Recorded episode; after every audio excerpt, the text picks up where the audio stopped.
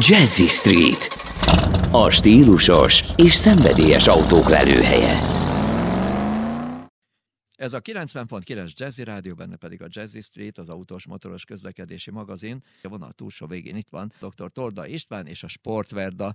És hogy hogyan is kerül most a Sportverda ide? Hát úgy kérem, hogy Torda Istvánékat annak idején felkérték, hogy csináljanak a James Bond filmhez egy felvezetőt és ez olyan jól sikerült, hogy most már az Aston Martin kereste meg őket, hogy csináljanak már egy filmet, így aztán most készült egy Aston Martin film is, ami, hogyha minden igaz, akkor pont ma lesz a bemutatója, de akkor a vonal túlsó végén dr. Torda István, és akkor ő fog nekünk mesélni róla.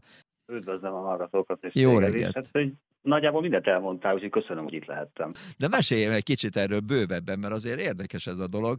Tehát az ember ugye készít egy filmet, akkor ugye azt megnézték, mindenkinek tetszett, mindenki azt mondta, hogy tök profi. Nekem is nagyon bejött, tetszett. Laza volt, jópofa volt, nem volt erőltetett, nem volt izzadságszagú, ugye az ember meglepődik, amikor megkeresik a másik végéről ugye a botnak, pont azok, akiknek az autója ugye ott van a James Bond filmekben, és ez az Aston Martin volt.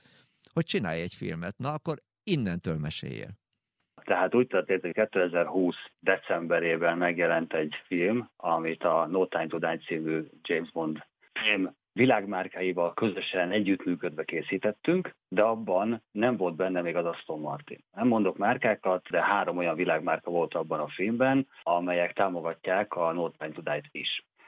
Abban a filmben egy Aston Martin az nem indult be, nem azért, mert rossz volt, hanem az volt a gag, hogy a magyar James Bond, tehát jelesül én, elfelejtettem tankolni, és akkor Konko Jági szépség királynő, a magyar James Bond lány ott hagyott engem faképnél, és elment taxival. Most az Aston Martin, ezt a filmet valószínűleg Magyarországon láttam, és eh, felkerestek, én azt hittem, hogy azért, hogy a szőnyeg szélére állítsanak, hogy mit csinálsz, fiam. De nem. Azt kérték, hogy készítsek számukra filmeket, melyek közül az egyik nemzetközi szinten is helytálló lehet, kikötés, induljon be az autó. Végtelenül büszke vagyok arra egyébként, hogy James Bond filmek ikonikus autójának, ami egyébként elárulom, nekem fiatalkorom óta a kedvenc márkám, készíthettünk mi magyarok egy olyan filmet, ami alkalmas itt nemzetközi szinten is megállja a helyét. Magyarországon készült teljes mértékben, Gödöllői Királyi Kastélyban forgattunk, akkor akkor a Hungarolingen is forgattunk, a Veres Egyházi medve otthonba mentünk el farkasokat venni, tehát a film az szinte teljes mértékben magyar, mert néhány stock képet állatokról vennünk kellett. Miről szól a film akkor most? Mert most már el lehet mondani, mert hogy a mai napon megvan a bemutató. Eddig online felületeken megjelent kb. 30 helyen. Alapvetően az Aston Martin Vantage az, az a vadászatról szól, tehát a Vantage az vadást jelent. És a filmünkben van egy DBX meg egy Vantage vintage vadászik a magyar James Bond, körforgás, férfi és a nő, Konkolyági szerepel benne ismételten, mint a magyar James Bond lány. Az Aston Martin az végtelenül érzéki autó, szerintem ez a legjobb szó rá. És a vadászathoz az érzéki autó jelenti korunk fegyverét. Tehát az ember az, az ősember óta vadászik, csak ez, ez némileg finomodott. És hát nagyjából erről szól. Amire még nagyon büszkék vagyunk, hogy a zenéje is teljes mértékben magyar, és ennek van egy érdekes története. Nagy Dániel, aki Hel Péterrel közösen vágta ezt a filmet, ő egy heavy metal zenekarban gitározik.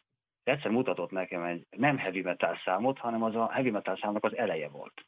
Valahogy megtetszett, elkezdtem látni az Aston Martin képeket, mikor hallgattam a zenét, és kértem a Dánielnek, hogy nem tudnák ezt megírni ilyen finomabban, tehát nem metal zene, és akkor Fábián Kristóffal közösen megírták, majd Antal Réka és Nagy Dániel fölénekelte, a zene mindenkinek nagyon-nagyon tetszik.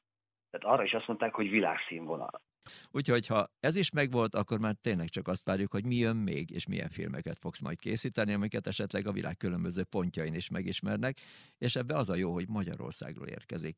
Na de hát akkor ennyi volt, én köszönöm szépen, dr. Torda Istvánnal beszélgettünk, és akkor a Sportverda, meg az Aston Martin volt most a középpontban. Úgyhogy további kellemes hétvégét neked, meg sok sikert. Szia! Köszönöm szépen, nektek is!